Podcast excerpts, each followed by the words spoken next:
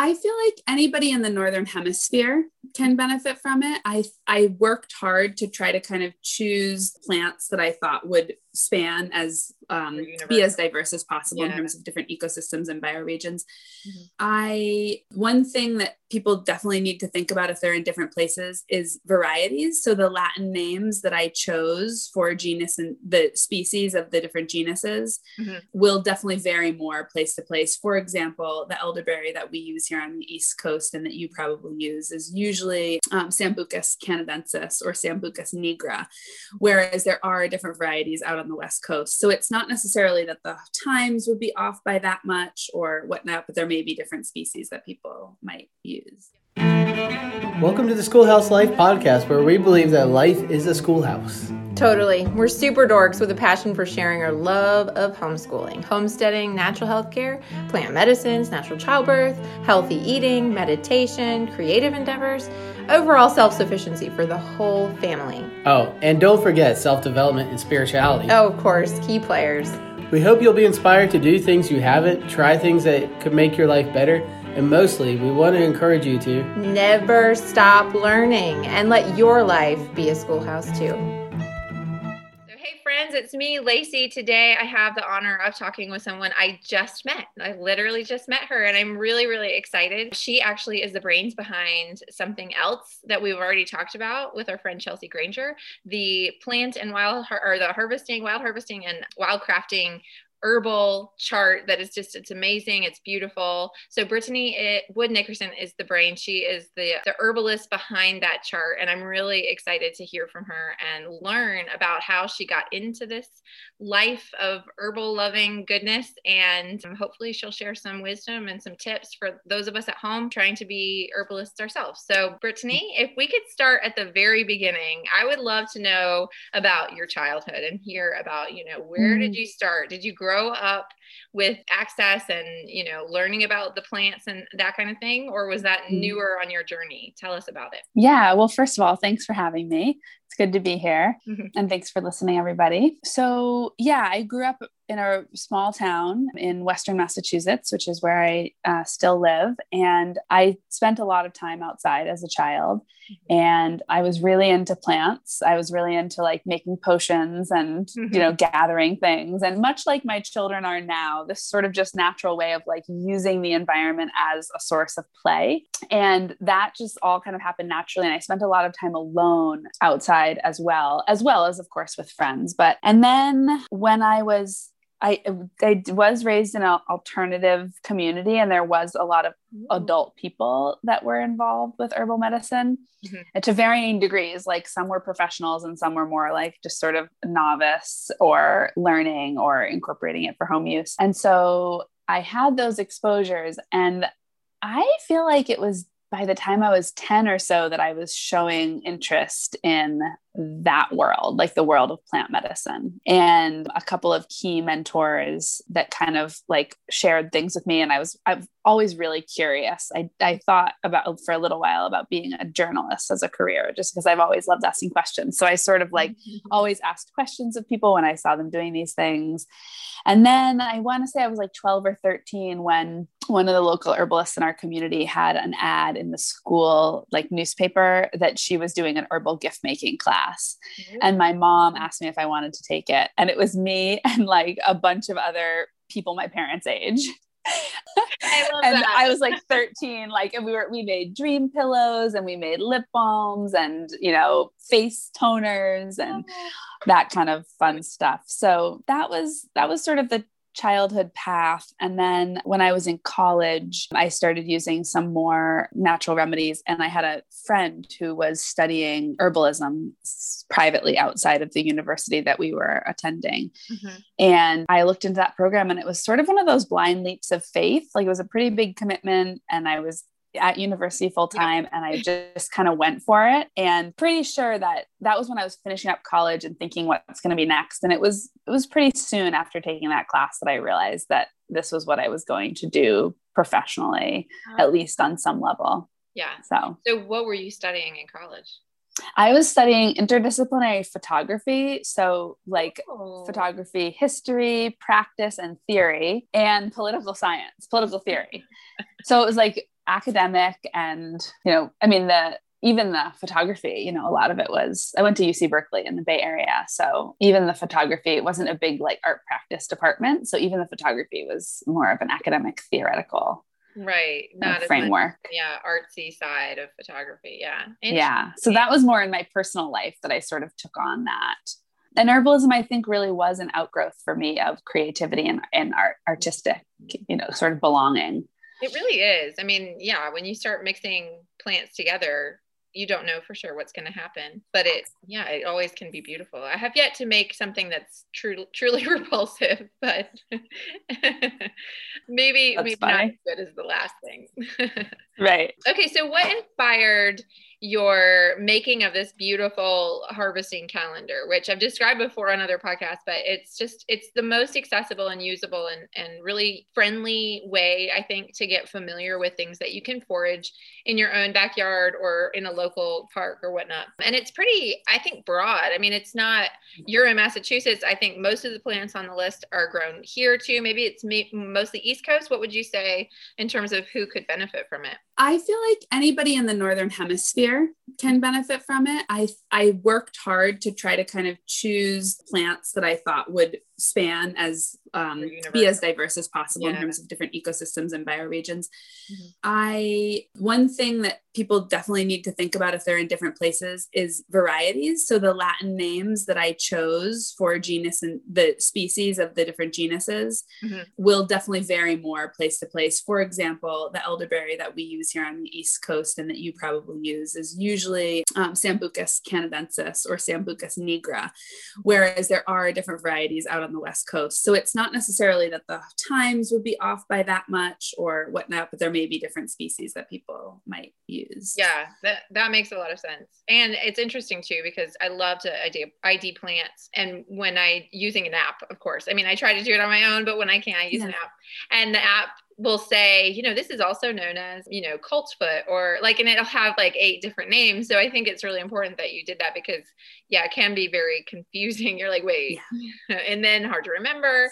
So I love having this visual because it does help to kind of hammer it in a little bit. Yeah. And the other thing, this was something that we had sort of had to work hard on in terms of design, mm-hmm. but I was really invested in kind of creating this flow or this like essential nature of each season and these types of plants plants that we harvest and these larger categories that they fall into, like parts of plants, times of year, and trying to have it be this educational tool that transcended just being a list. And so a lot of the plants that I chose were plants that could kind of embody these essence essences and show people that like okay you harvest leaves and flowers in the summer or you harvest evergreens in the fall in the fall and winter or you harvest roots in the spring right? And so up top you can kind of see the arc underneath the images that Chelsea has drawn. You can see the the like actually the types of plants that are harvested. And then below there's lists which are really meant just to serve as examples yeah. so that you can fill in whatever plants you have in either in your garden or in your your um, region well and i mean it's i mean it's so intuitive. I feel like it's just a very intuitive for so many reasons it's functional but it's also very beautiful and and there's so much wisdom that goes into it and there's like a little disclaimer at the bottom about being responsible when you're harvesting and how to do it in a way that's not going to have a negative impact on your environment and i just think it's just every element you clearly thought out and put so much consideration into and i just love that about it. It makes it timeless and it reminds me of and i maybe Chelsea and I talked about this too, but just about, you know, these vintage posters that everybody is hanging up these days that I, and I, I'm guilty as charged because I have one and it's like Botanic Garden or whatever. And I didn't pay that close of attention to it when I bought it, but there's only like one herb or plant on there that we even grow in our area at all.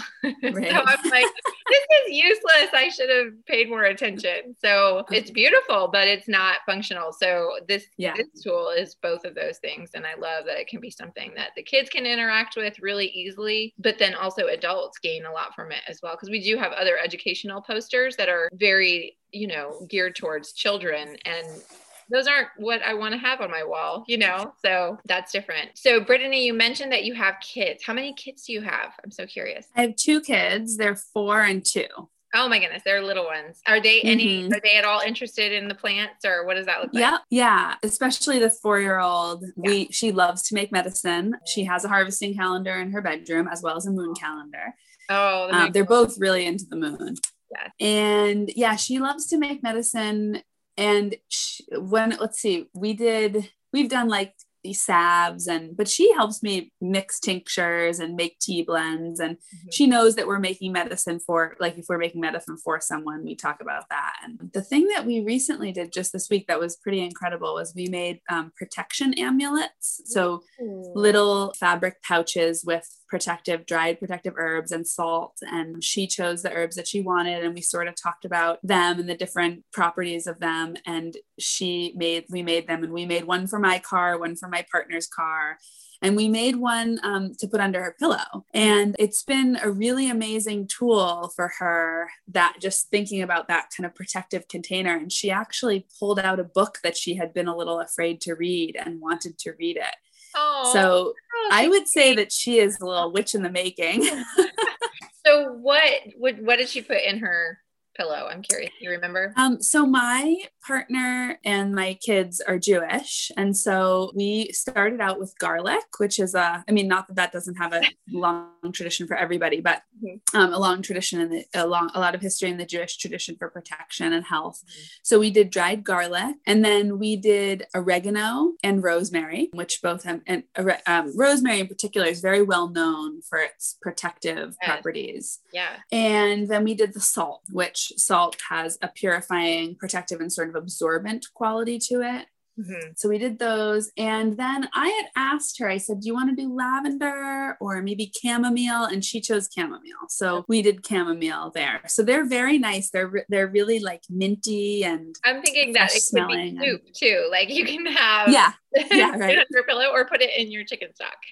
That's exactly right. Yeah. And then we put them on the altar and we, you know, we we did a blessing with them and whatnot. So yeah, we made so she's into all the layers of it. Yeah. Oh, that is really yeah. neat. What a neat thing to be able to transfer to your child. And are your parents into it at all? Or they they I guess they were supportive if they took you to these classes at an early age. Yeah, absolutely. Definitely supportive. And certainly we used herbs growing up and i wouldn't say neither of my parents were people that were interested in like continuing education around herbal medicine but they were interested in using herbs you know so they, they didn't necessarily like make their own medicine or have a lot of books out or take classes themselves mm-hmm. but they were into using them and they're both avid gardeners so there was a lot of gardening and food preservation and that sort of I love that. thing yeah that's important yeah. i mean if you once you're interested introduced to plants it kind of is a slippery slope, right? You're like, yeah. okay, I want to garden now. What else can I garden? What else can I grow? So yeah, that's really fun. I love it.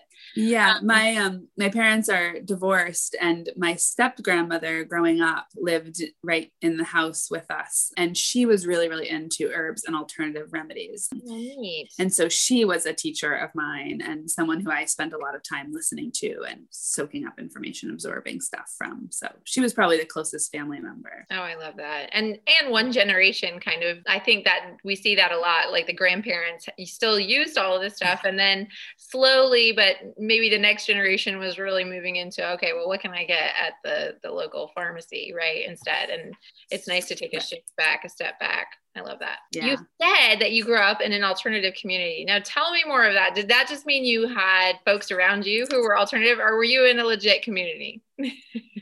Oh, I see what you mean. No, I would say just like my community was okay. had alter interests that that the that the culture would today consider to be alternative. Okay, well, I don't know, but I I like that my ears perked a little because it's dreamy. It sounds dreamy to live in a commune. That's like a life goal of yeah. Very cool. Okay, well, so before we hop off this call, I think we've learned a ton. I'm really excited about what the products that you've made. Will you share just a little bit more of the things that you offer? Sure. Yeah. Um, so I collaborate with Chelsea Granger on these posters, and we I do the writing and the herbalism, and she does the illustration, and we usually do design together. And the ideas kind of grow organically out of different things that we're excited about. Chelsea was a student in my herbal classes for a lot of years, so our projects sort of grew out of like a mutual love for that so yeah so we have a series of posters. We have the harvesting wildcrafting calendar which we've been talking about. We also have um, the kitchen medicine poster which is mm-hmm. outlines the medicinal uses of common culinary herbs. I think i just ordered that. Yeah that one's really excellent and another great one for sort of family learning and just general, not just families, all, but yeah, general. all stuff that you're you're gonna have in your drawers at home, like in your exactly, and it transcends just like food as medicine uses into things like headaches, menstrual cramps, you know, these types of yeah. um, everyday home remedies. So we have that one, and then every year we make a moon calendar, mm. and the moon calendar you know, it varies every year. It can have information about herbs. Sometimes this year it just focused on the moon phases and talked about different sort of like the cycle of manifesting from the moon phases. And then we have a two smaller posters. One is the herbs for menstruation poster that outlines different herbs that can be used um, for medicine during different phases of the menstrual cycle. And then we have the tea and infusion poster, which has the medicinal uses of different tea or and infusion herbs and instructions on how to make those. I don't have enough walls, and that's what I'm right. and I love the moon, the moon and how it connects for women in particular. I think is just it's sort of like I've heard it described. The sun is very masculine energy, and then you've got the moon is sort of the feminine energy. And I don't know how true that is, but I do find it to be true for myself. And the more I connect to the moon, the more I feel in alignment with my own rhythms and cycles. Yeah. So absolutely. I love anything that helps us learn and reconnect with that. And you mentioned yeah the Judaism, and that obviously the moon is the yeah. sort of the formal guide for the calendar in the Jewish cycle. Yeah. So we've connected to it through that too. And it's nice yeah. to see other people kind of getting more in that groove and and me too, because it's not something that's easy to do in culture that does not highlight that. So the more walls we can cover up with moon stuff, the better. And I love mixing the herbs with it and everything. It's beautiful.